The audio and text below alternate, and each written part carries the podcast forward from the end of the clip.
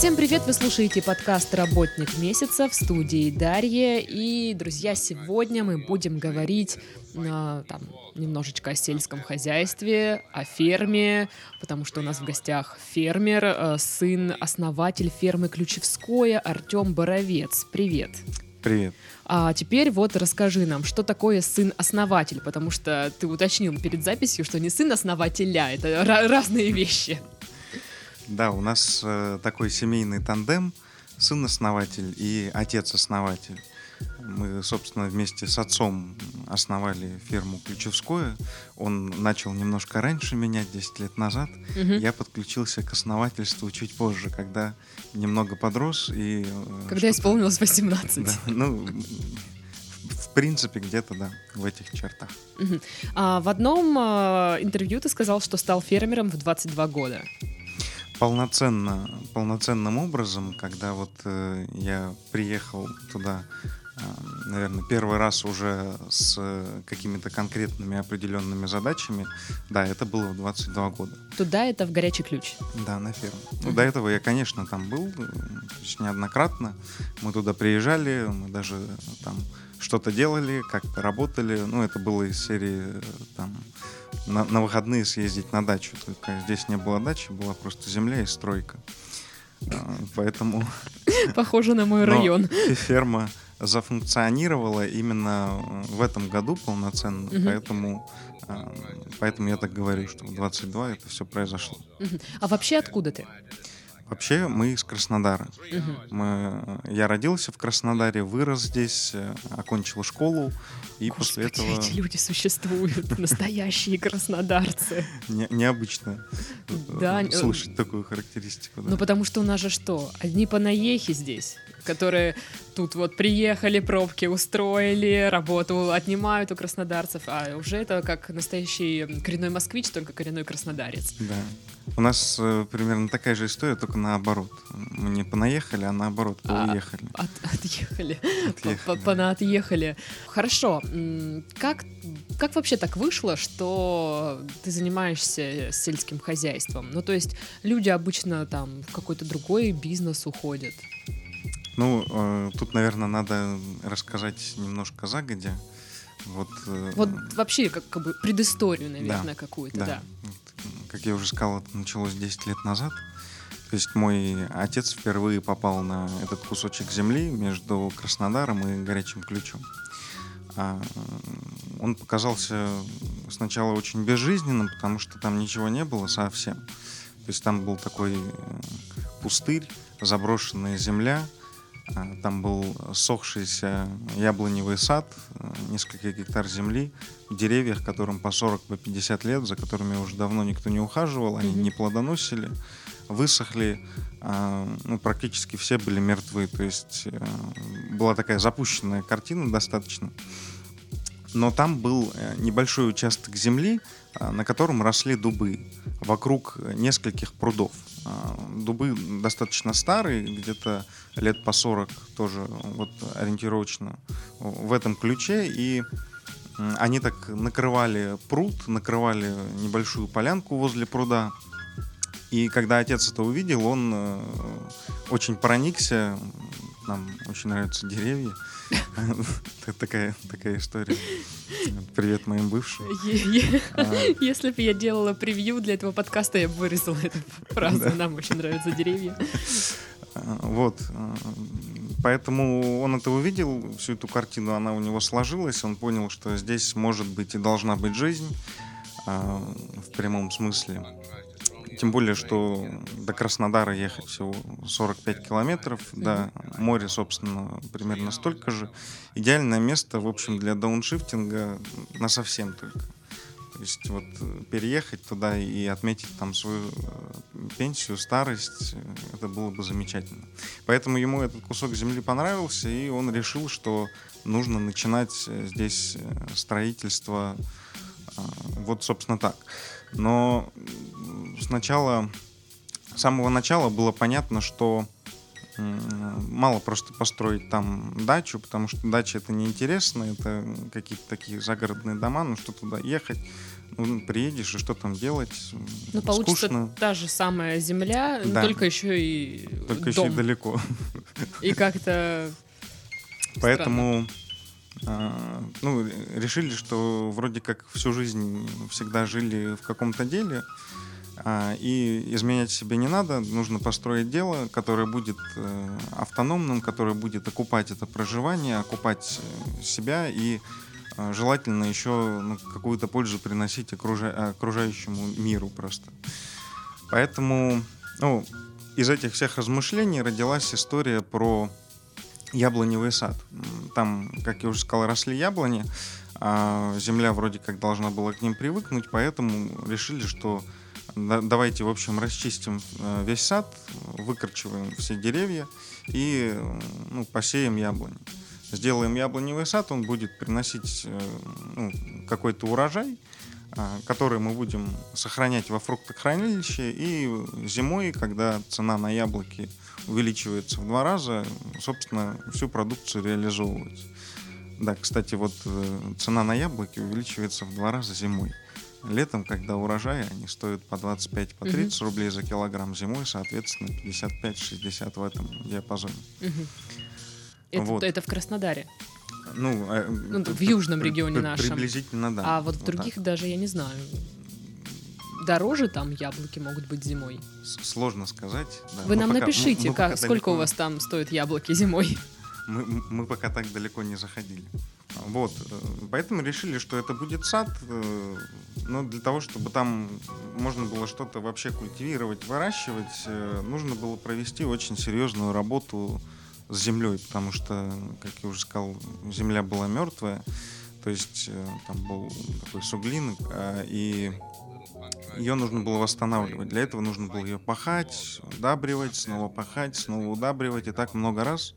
В общем, э, только вся история с подготовкой там, самой земли затянулась где-то года на два, на три, угу. ориентировочно, вот так, два с половиной, три года.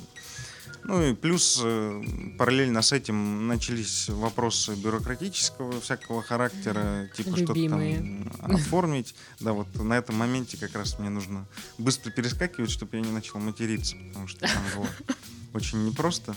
До сих пор а... живо все это, да, в памяти. Да, очень тр травматичные такие воспоминания. Ну, в общем, э они нам еще продлили, собственно, срок всего этого проекта. Может быть, благодаря ним, кстати, я так рано и начал заниматься сельским хозяйством, потому что, возможно, к этому времени, если бы все пошло быстрее, э уже не, не пришлось бы и не нужно было.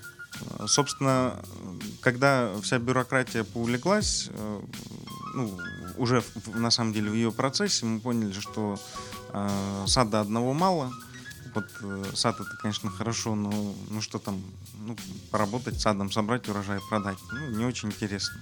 И э, вместе с этим заметили, что в магазинах на полках существует, послушали людей и поняли, что существует очень серьезный дефицит по молочной продукции с точки зрения живой какой-то натуральной молочной угу. продукции, настоящей, не фальсификата. Тогда как раз была такая вспышка фальсификата на витринах, на полках.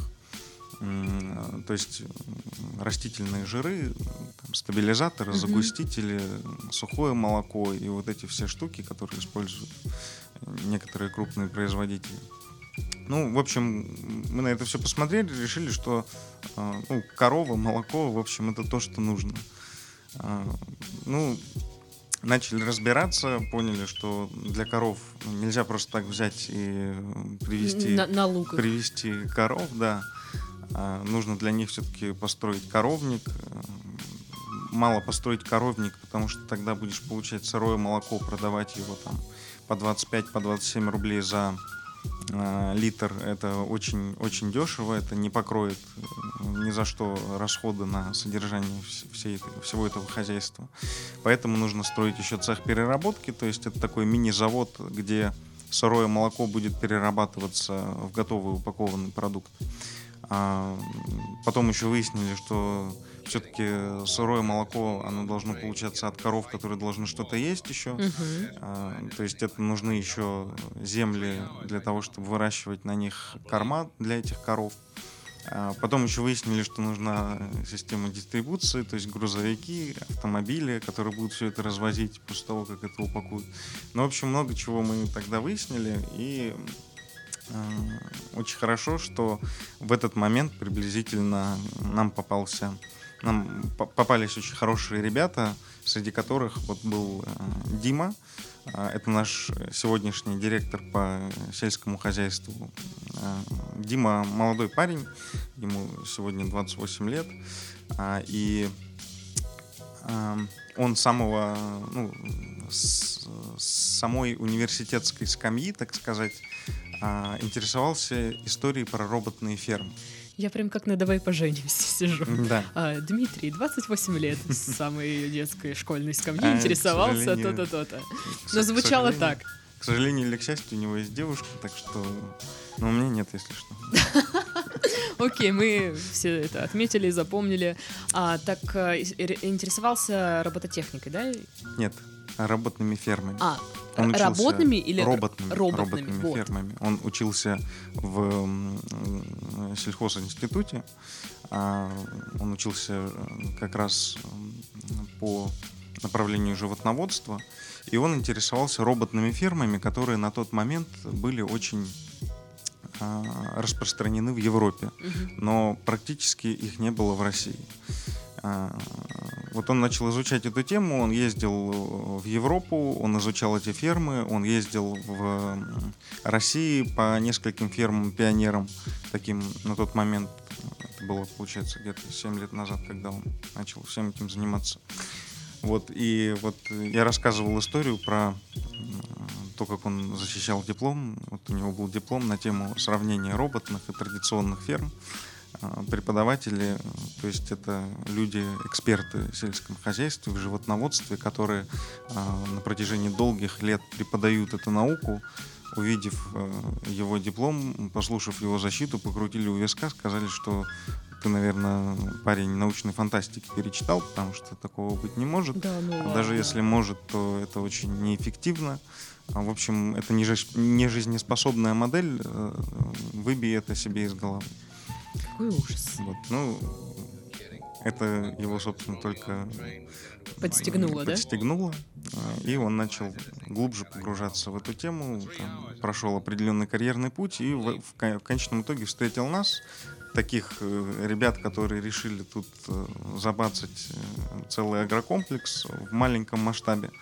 А, И очень хорошо, и мы вот благодарим всех богов, что мы с ним встретились, потому что если бы, наверное, не он, то это, этот процесс, он бы увеличился во всех смыслах и во всех ресурсах э, в несколько раз. Он нам очень сильно помог.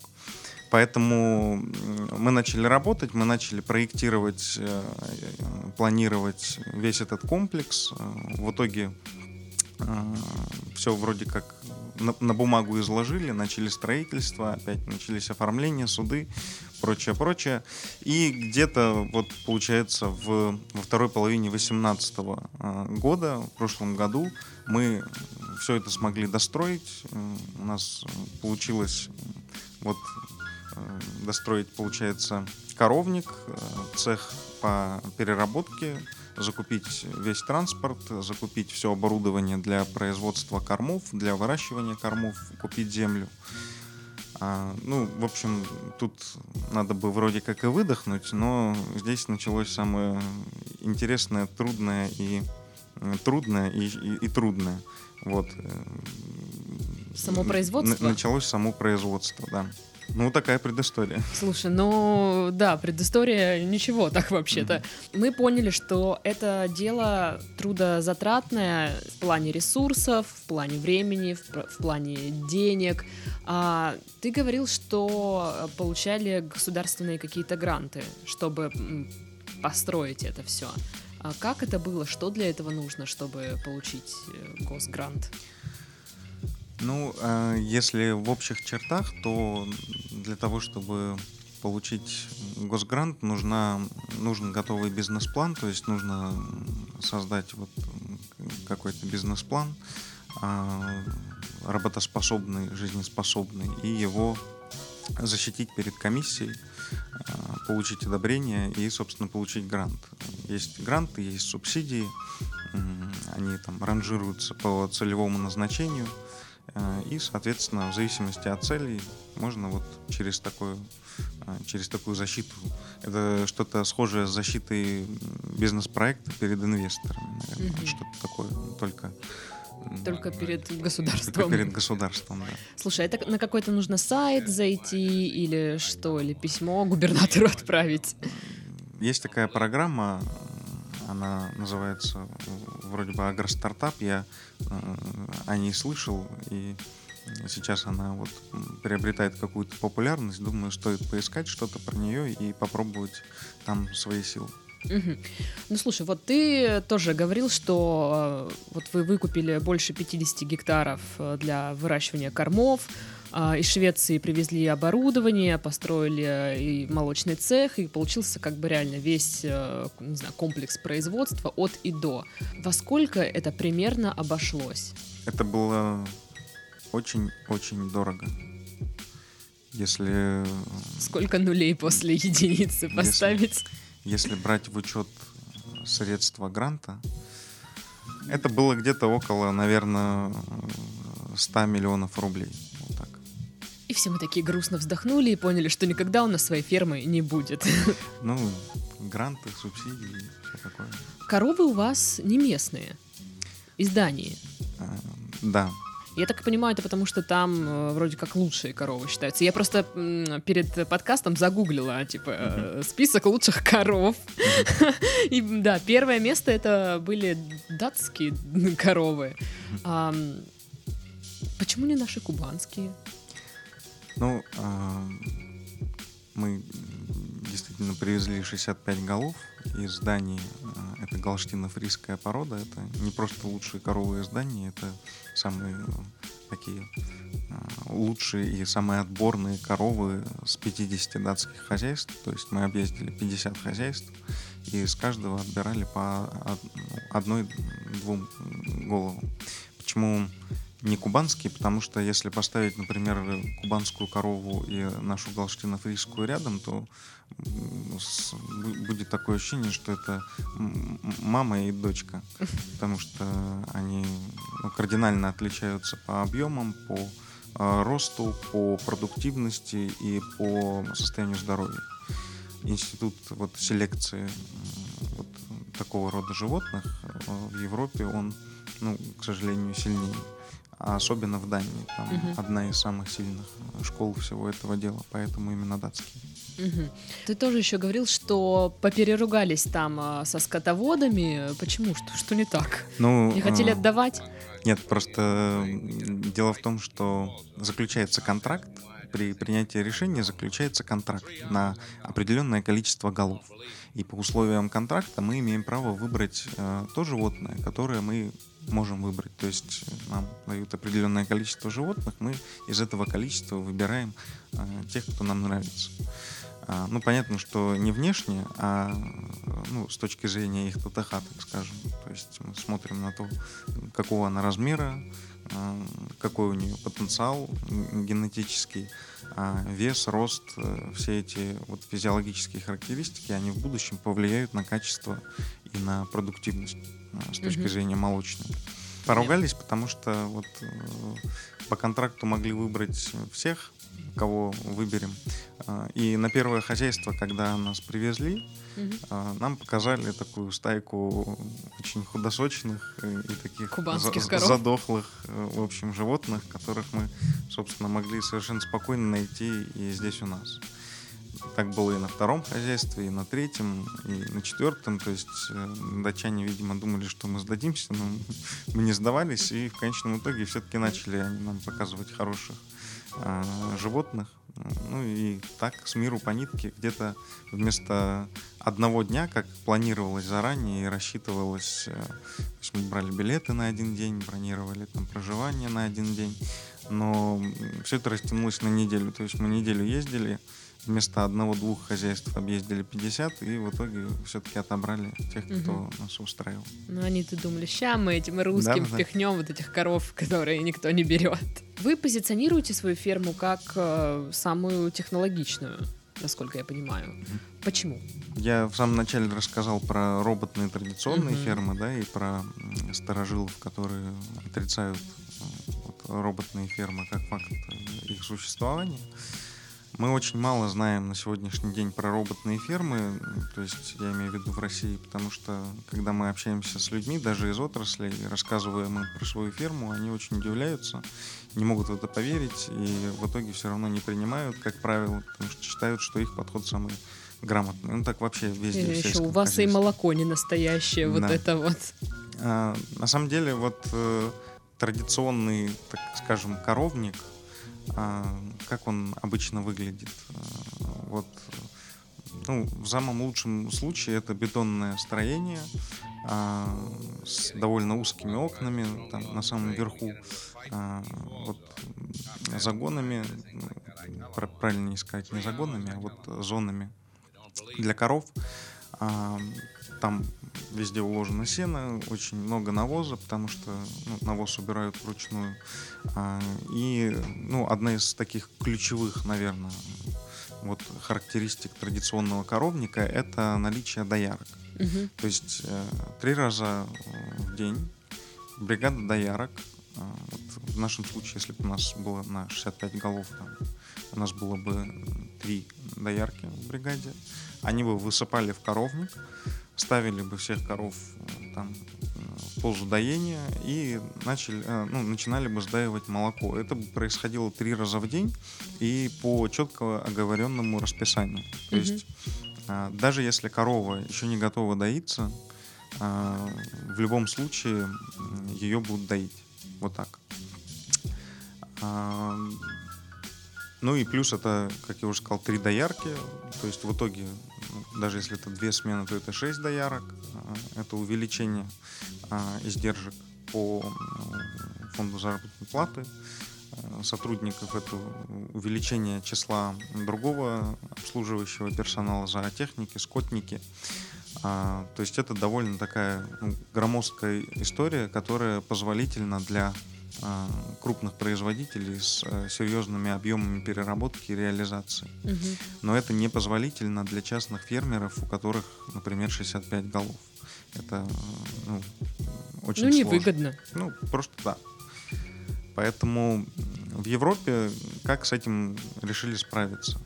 Они подумали, что все-таки вот сырое молоко надо увеличивать в объемах производства. Для этого надо стимулировать э, людей. И помимо грантов и субсидий, которые, конечно, у них тоже присутствуют, они э, придумали такую вот технологию, как э, система добровольного доения, которая называется в простонародье робот-дойер.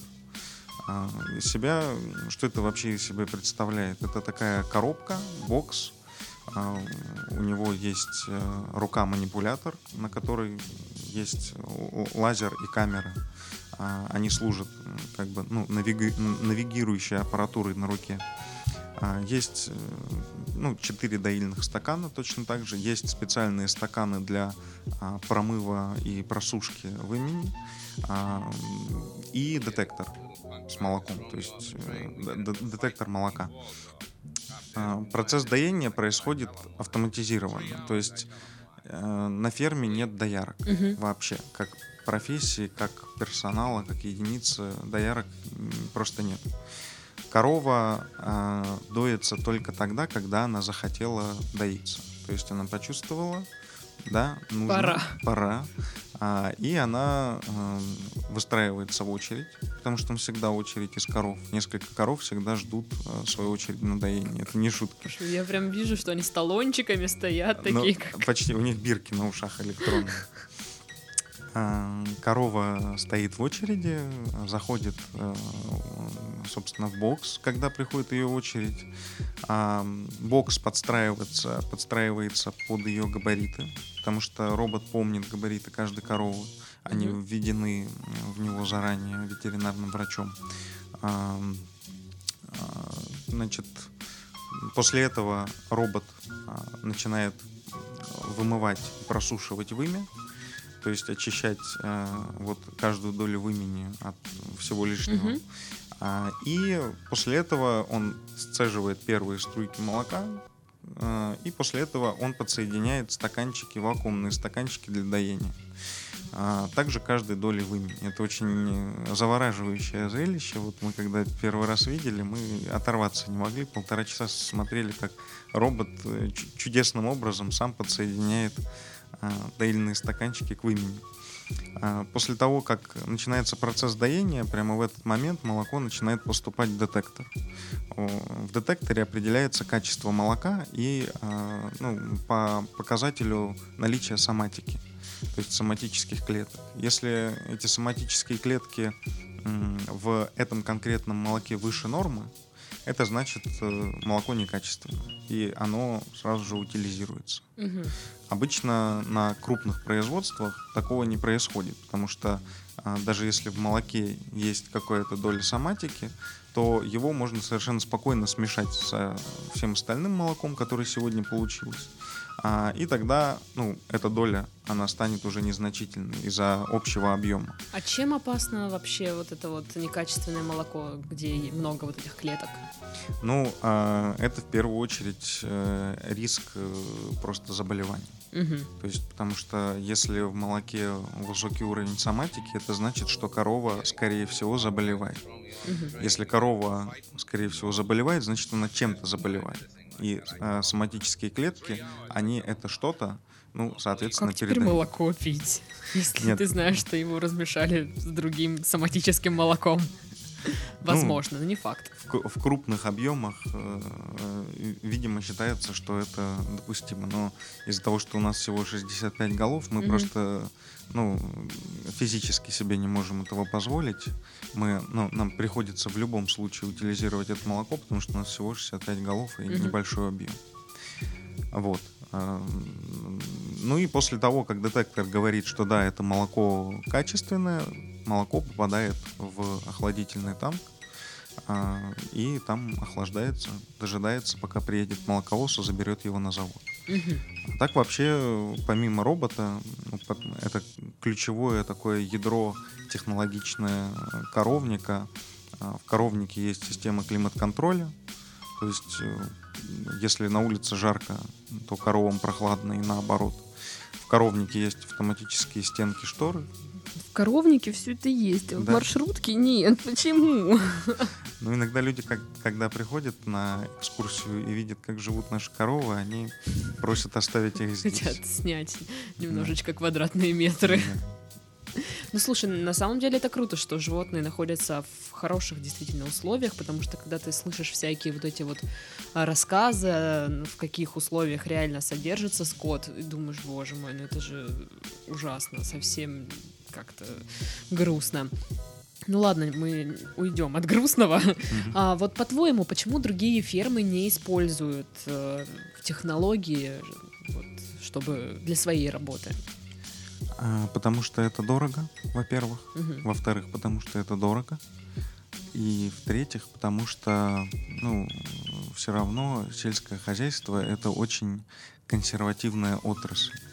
И специалисты, которые там работают, они очень редко бывают молоды. А человек с возрастом, он а, ну, становится консервативнее, и, соответственно, он ну, не готов к новым каким-то решениям. А, Это происходит не только в сельском хозяйстве, но и во многих других а, от- отраслях экономики, собственно. То есть там, где нет новых э, каких-то живых, молодых э, умов и рук, там всегда будет это происходить. Ну и четвертое, это дорого. Ну слушай, ну если так посчитать затраты, там может быть стоит один раз прям потратиться и купить там вот этого робота, чем каждый раз отстегивать э, зарплату там тем же дояркам. Я сейчас не хочу сказать, что фу, доярки нам не нужны, надо давать их увольнять и покупать роботов, но может быть для производителя это было бы выгодно, и он бы в каком-то смысле сэкономил. На самом деле для производителя это действительно выгодно. То есть э, с точки зрения долгосрочного какого-то э, планирования это правильно и это верно. а, и это себя оправдывает. Но просто для России это все равно очень новая технология, особенно для Краснодарского края. В Краснодарском крае роботных ферм а, мы смогли насчитать а, одну, то есть нашу. И сейчас еще, насколько мы знаем, Мне прям интересно. Так давайте-ка посчитаем роботные фермы в Краснодарском крае. Ой, а погодите-ка, а что это? А где это? Только мы. И все. Ну, Слушай, ну как это помогает или, может, не помогает конкурировать с другими фермами, с другими а, производствами? Конкурировать, наверное, она особо никак не помогает, кроме того, что я могу прийти вот к тебе в студию и рассказать про роботов. Не, ну просто может быть, э, я так понимаю, качество молока, оно становится выше. Да, качество молока становится выше, но просто оно выше для специалистов. То есть мы э, понимаем, что наше молоко качественнее, чем остальное. Но это не просто объяснить. То есть э, для того, чтобы это объяснить, мне нужно сесть с тобой и рассказать про вот э, историю соматика, mm-hmm. и рассказать про детектор, про принципы работы робота. У меня нету этих э, там, 10 минут, например, в Инстаграме, когда я показываю таргетированную рекламу. Mm-hmm. Поэтому, ну, наверное, в также в долгосрочной перспективе, конечно, это помогает конкурировать, потому что это влияет на качество продукта, и а, человек искушенный, и тот, кто уважает э, то, что он потребляет, и тот, кто интересуется тем, что он потребляет, он выберет э, такой продукт. А на вкус э, отличается ваше молоко и не ваше молоко? А, смотря что сравнивать. Если мы сравниваем, ну, может да. быть, насыщенность, я не знаю когда э, я э, ну, не берусь, в общем, говорить и сравнивать, наверное, потому что это будет не очень этично. А, хотя вот добавлять э, порошок, молоко тоже не очень этично. Вот как бы да. Но когда люди пробуют наше молоко, и вообще это отдельная история про отзывы, совершенно потрясающая история. А, когда люди пробуют наше молоко, они пишут, говорят, кричат, звонят и благодарят. Боже, за то, что, да, наконец-то. Да, на самом деле так и происходит. То есть э, вот буквально сегодня я получил в Инстаграме в директ отзыв от, от девушки, которая говорит о том, что уже 15 лет не пила такого молоко. А, то есть она говорит, это вкус из детства, это именно то, что вот то, то, чего не хватало все это время, это очень здорово. А, но, пожалуйста, не уходите ничего, никуда. Ничего не делайте с ним. Просто а, а, а, пусть будет как будет. То есть, ну, конечно, так, так все и будет. Мы ничего делать не собираемся. Но вы, получается, делаете молоко, э, кефир, э, сметанка. Два вида молока. И два, ну, два вида молока. Да. И все пока. Э, молоко цельное, два с половиной молоко, кефир, сметана, творог и два вида сыра. Фермерский и брынза. И сливки. Mm-hmm. Сир, говоришь. Да. Интересно. Но я так понимаю, тоже в определенных только пока супермаркетах можно найти вашу продукцию, не во всех. каких-нибудь наших любимых магнитах. Нет, э, мы работаем сегодня с шестью магазинами Табрис. Угу. То есть э, в этом плане очень круто. На самом деле, с первых дней, когда мы только появились в продаже в рознице, практически сразу мы смогли найти общий язык э, с ребятами из Табриса. И э, также мы продаемся где-то около 100 магазинах в Краснодаре и в 15 магазинах в горячем ключе. Плюс в горячем ключе у нас есть автолавка, мы оборудовали специально. Автолавка? Такой, да, это как фургончик с мороженым. О, Только прикольно. вместо мороженого там наша продукция. Слушай, а мороженое будете делать когда-нибудь? Все это спрашивают. Э, надеюсь, что когда-нибудь да. Угу. Слушай, а вообще как, э, вот ты фермер, ты делаешь хорошую продукцию, ты в этом уверен, а, как это происходит? Ты просто звонишь в какие-то супермаркеты, в, маг, ну, в магазины и говоришь, здрасте, хотите? Норм а, тема? Тип, Или тип как? того. Типа того, только немножко не так. Ну, не получится вот так просто позвонить, потому что это нужно показывать, приезжать, рассказывать. Э, то есть вообще нужно много рассказывать и э, часто.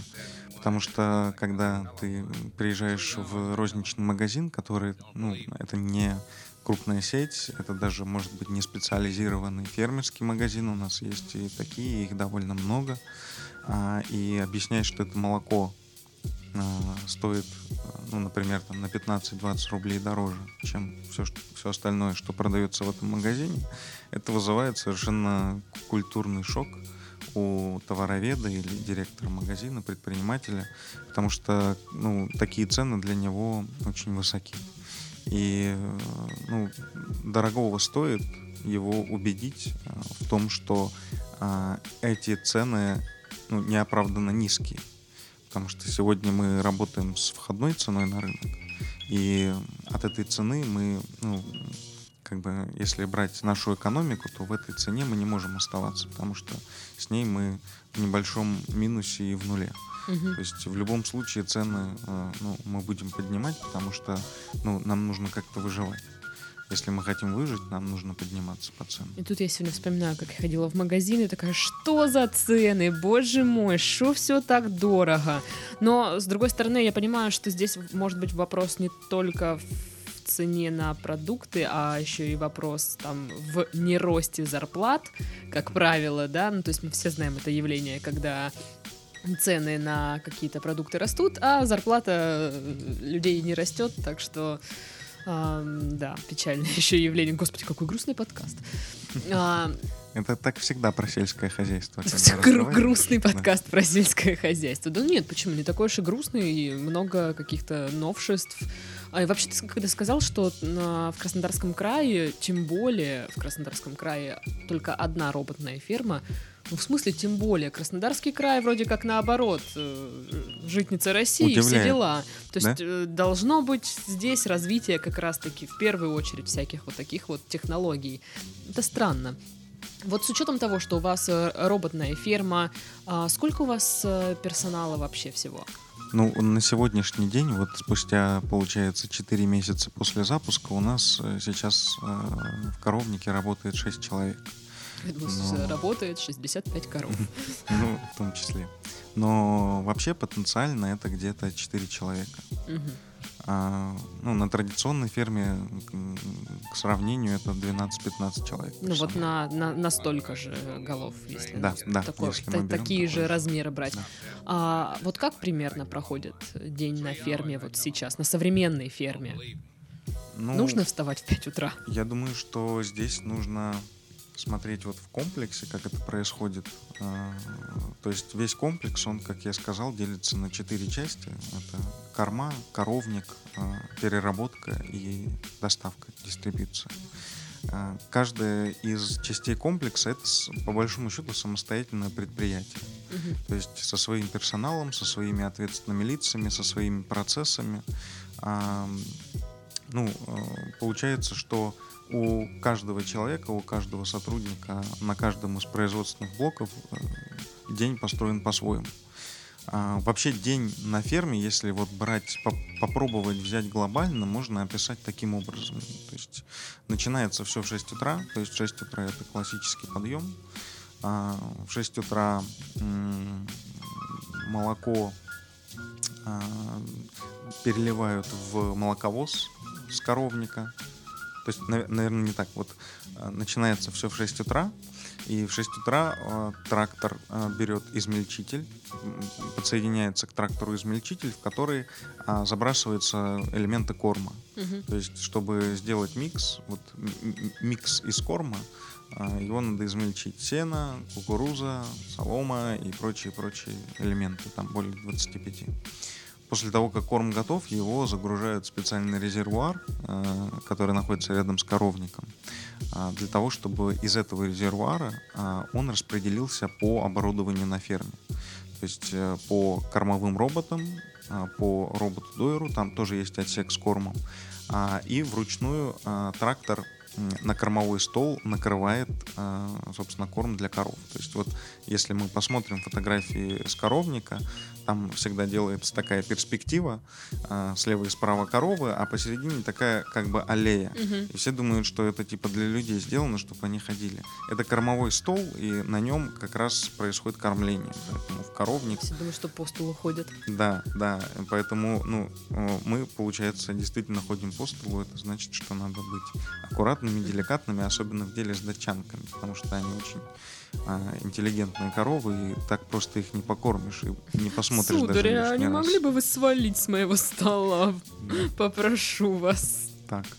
А в смысле интеллигентные? Как это проявляется? А, ну, например, она может э, очень стесняться, если смотреть на нее во время еды. То есть вот она начинает есть, и ты к ней подходишь, и она отворачивается от тебя. Она даже может пожертвовать едой, лишь бы ты на нее не смотрел. Ну, так, какая-то такая коровья интроверсия получается. Коровья интроверсия. Да. Такого я еще не слышала. Вот. а, Когда корм доставлен, начинается завтрак у коров. Есть, ну, также корм идет в телятник, там телята тоже а, завтракают. А, И после завтрака они уже, ну, начинается жизнь. Кто-то идет отдыхать, кто-то идет доиться. А в этот, ну, приблизительно в этот момент приезжает молоковоз, который забирает молоко сырое из коровника, охлажденное, и везет 300 метров на переработку. То есть изначально вообще можно, чисто теоретически, можно переработку цех поставить рядом с коровником и через трубы переливать это молоко. Но есть стандарты, регламенты, ГОСТы, которые этого делать не позволяют. Мгм. Почему это важно, что 300 метров? Потому что если мы опять-таки берем крупные промышленные комплексы, то, как правило, ферма, то есть сам коровник. То есть ферма это вообще, если что, про корову, про сырое молоко. А, и завод по переработке стоят а, ну, на определенном расстоянии Мгм. находится. То есть это может быть а, и 5 километров, и 10, и 20, и 50. То есть молоковоз может вести сырое молоко там, в течение 3-4 часов до завода. А все это время молоко находится, ну, собственно, в движении, то есть оно уже, ну, а, оно как бы свежее, но как бы оно в движении. Потряслось. Да, немножко потряслось. У него, кстати, в этот момент может повыситься кислотность.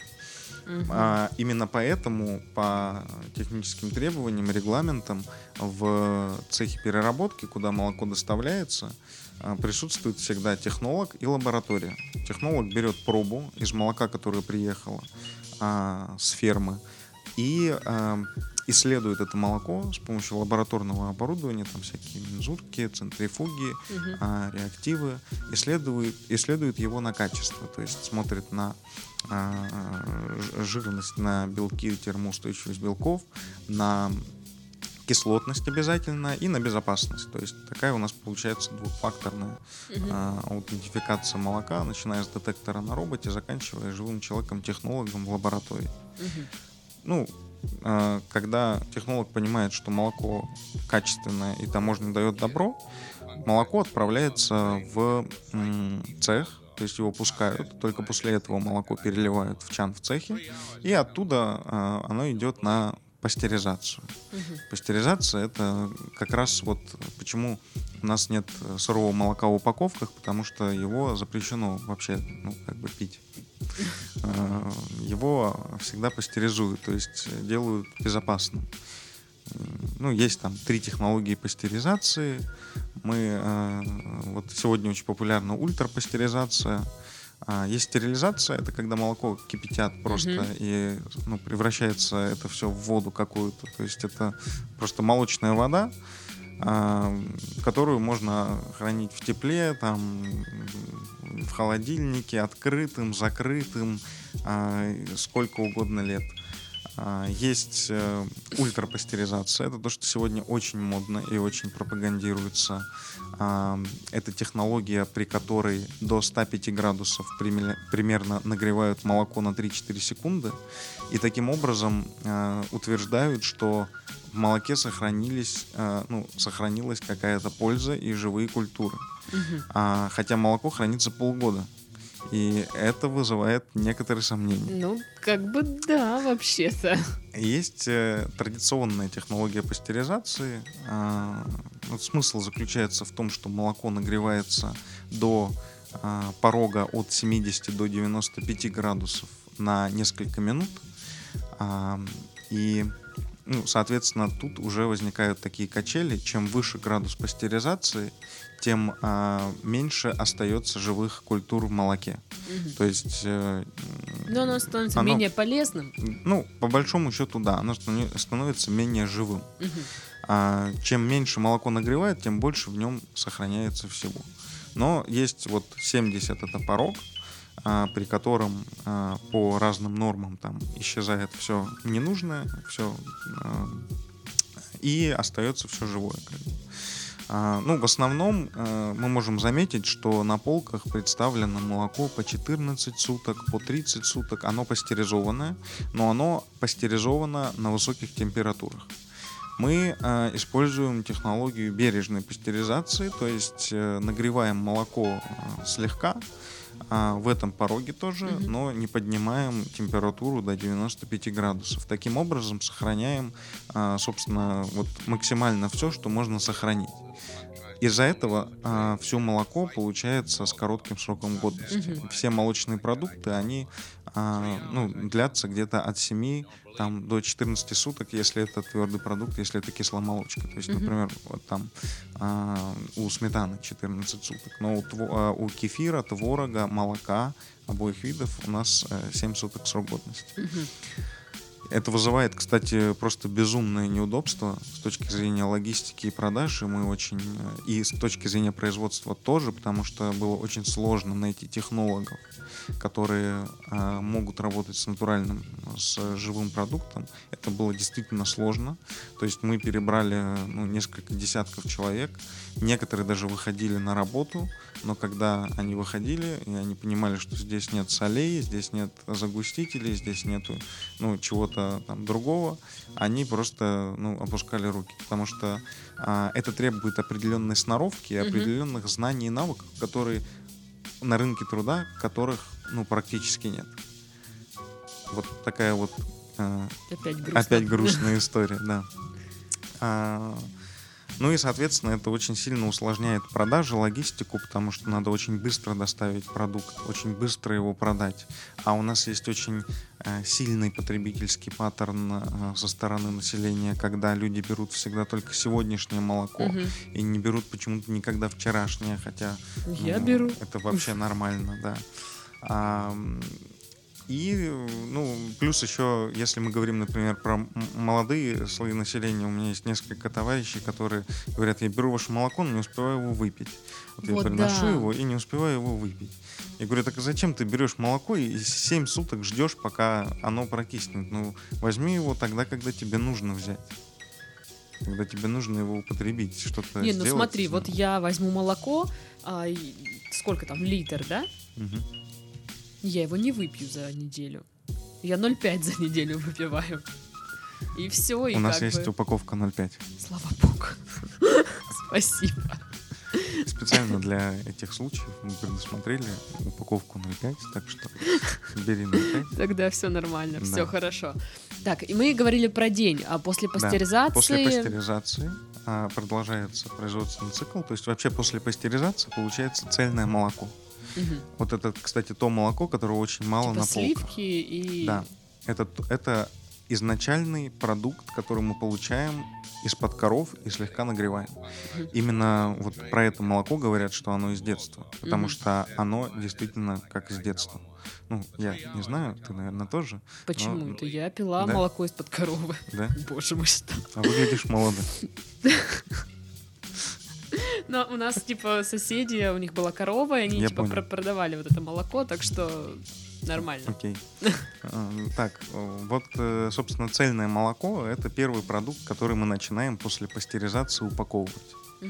А, После того, как мы, а, ну вот после, после того, как мы часть цельного молока упаковали, а, оно отправляется на, используется дальше как сырье, то есть оно отправляется на, например, э, ну, на сепарацию. Мгм. Сепарация это как раз процесс разделения 20% сливок и обрата, так называемого, то есть обезжиренного молока. Мгм. То есть э, вот э, отсюда, соответственно, появляются сливки 20%. После этого происходит нормализация, то есть смешение в определенных пропорциях, закваска, это добавление ну, заквасочных ми- микроорганизмов и упаковка. Вот, кстати, здесь очень важный и интересный момент про молоко 2,5 и молоко цельное. Так. Как я уже сказал, цельное молоко это изначальный продукт. А молоко 2,5, к которому ну, привыкли все горожане в основном, да, потому что оно вроде как нечто среднее, а, это молоко, которое получается в процессе нормализации. То есть вот мы берем сливки и обезжиренное молоко и смешиваем а, их в определенной пропорции, Мгм. чтобы у напитка получился, получилась жирность 2,5. Поэтому у всего молока 2,5 всегда фиксированная жирность 2,5. Мгм. А у цельного молока жирность всегда динамичная. Это связано с тем, что каждая корова это индивидуальное животное само по себе, и а, оно дает молоко разной жирностью. При смешении а, жирность занимает какую-то среднюю температуру, Ну, то есть средний показатель. Мгм. То есть э, молоко варьируется, ну, у нас, например, цельное молоко от 3,3 до 5. Причем очень э, на это сильно влияет темпера- э, температура воздуха и время года. Летом молоко менее жирное, зимой молоко более жирное. Поэтому, когда вот сейчас придет зима, наше молоко будет уже э, ну, где-то 4, 4,5 в этом диапазоне. Мгм. А сейчас оно где-то 3,3, 3,6 вот в этом. А, Интересно. да, ну после этого закваски, кефир, э, творог, сметана, э, сыры. И после этого все упаковывается, приезжают э, мужчины на автомобилях, они грузят всю продукцию, собственно, кто в автолавку, кто в грузовики, и разъезжаются по разным уголкам Краснодарского края. Кто-то в горячий ключ, кто-то в Краснодар, а, и ну, таким образом появляется молоко, собственно, на полках. Слушай, ну интересно, реально. Я так понимаю, вот ты говорил, есть эм, в Краснодаре в магазинах э, таких, как, как не одноразовых, а ну, не сетевых. Мгм. Ага, я теперь буду искать его, потому что таблица рядом нет, знаете ли. Придется искать по обычным магазинам. А мы заведомо вообще вот э, то, что касается политики э, работы с магазинами, изначально нам все говорили о том, что да, у вас такой продукт, вы можете там все реализовывать только э, На ярмарках в та- фермерских. В Табрисе А. или там это вот наоборот, что весь объем можно сбывать там, в Табрисе или в других сетях. А мы хотели дать продукт максимально широкому количеству людей и дать попробовать, дать посмотреть. э, То есть э, нам хотелось вот ну, быстро получить большой охват. Мгм. Поэтому мы не стали э, там, сразу же быстро заходить только в фермерские магазины, только в специализированные там, премиальные маркеты, а работали в том числе из э, вот такой неорганизованной розницы, как это называется. А, то есть это обычные магазины у дома, там у них э, об- обыкновенный ассортимент, э, похожий друг на друга, как две капли вод- воды. И, конечно, они были, ну, им было непривычно а, с нами общаться по этому поводу, хотя они Кто вроде из такие? Краснодара, Мы Ну, сюда не из горячего ключа. А, И, ну, из 20 таких магазинов где-то э, там у нас 5-7 дают согласие на пробные партии, остальные просто говорят, что это слишком дорого для нашего контингента. Хотя, Мгм. а, ну, как нам кажется, переплатить там, 25-35 рублей за пакет молока, который ты покупаешь каждую неделю, особенно для своих детей, это вполне допустимо и естественно, если сэкономить на каких-то ну, менее нужных продуктах. Я хотела спросить, а приходилось ли уже утилизировать молоко из-за того, что там, допустим, соматика вот эта вот была э, высокая? Так, вот это дерево? Нет, Я не знаю. слава богу. Так, а. Я просто, мне интересно, как ут- утилизируют вообще молоко. Его просто куда-то выливают или, или что с ним делают? Ну, теоретически оно сливается в канализацию. А, вот. Теоретически. Но мы это пока не проверяли. Не практиковали. Да, к счастью. Ну и надеемся, что не придется. да. А, Тогда за заключительный вопрос. э, Вишенка на торте, на молочном торте. Какой денежный оборот вот на ферме в месяц примерно? И сколько, наверное, именно доход? Ну, э, давайте я скажу, наверное, в пропорциях все-таки, потому что скажу в пропорциях, в общем. А, маржинальность э, вообще, ну, наверное, общая маржинальность, она составляет, скажем, не, не маржинальность, а рентабельность, она где-то около 5-7%. Мгм. А маржинальность продуктов, она варьируется где-то от м, 5 до а, 15-20 максимум процентов сегодня. Ну, в скобочках это очень мало. И вообще, ну, такой, такое дело вот в таких масштабах и с такой, скажем так, альтимой рассматривать как а, ну, какой-то бизнес, серьезный, рентабельный, высокодоходный, не приходится.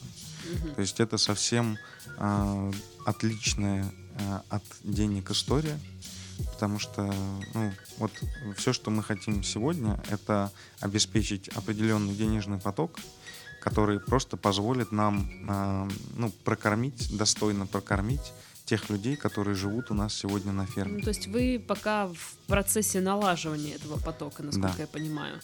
Ну, насчет процентов так ничего понятно и не стало, не знаю. Ребят, вам понятно, мне нет. А, ну что, у нас сегодня был эм, сын-основатель фермы Ключевское, а, Артем Боровец. Ну что, захотелось вам там молочка попить? Спасибо. А с вами была Дарья. Всем до следующей недели. Всем пока-пока.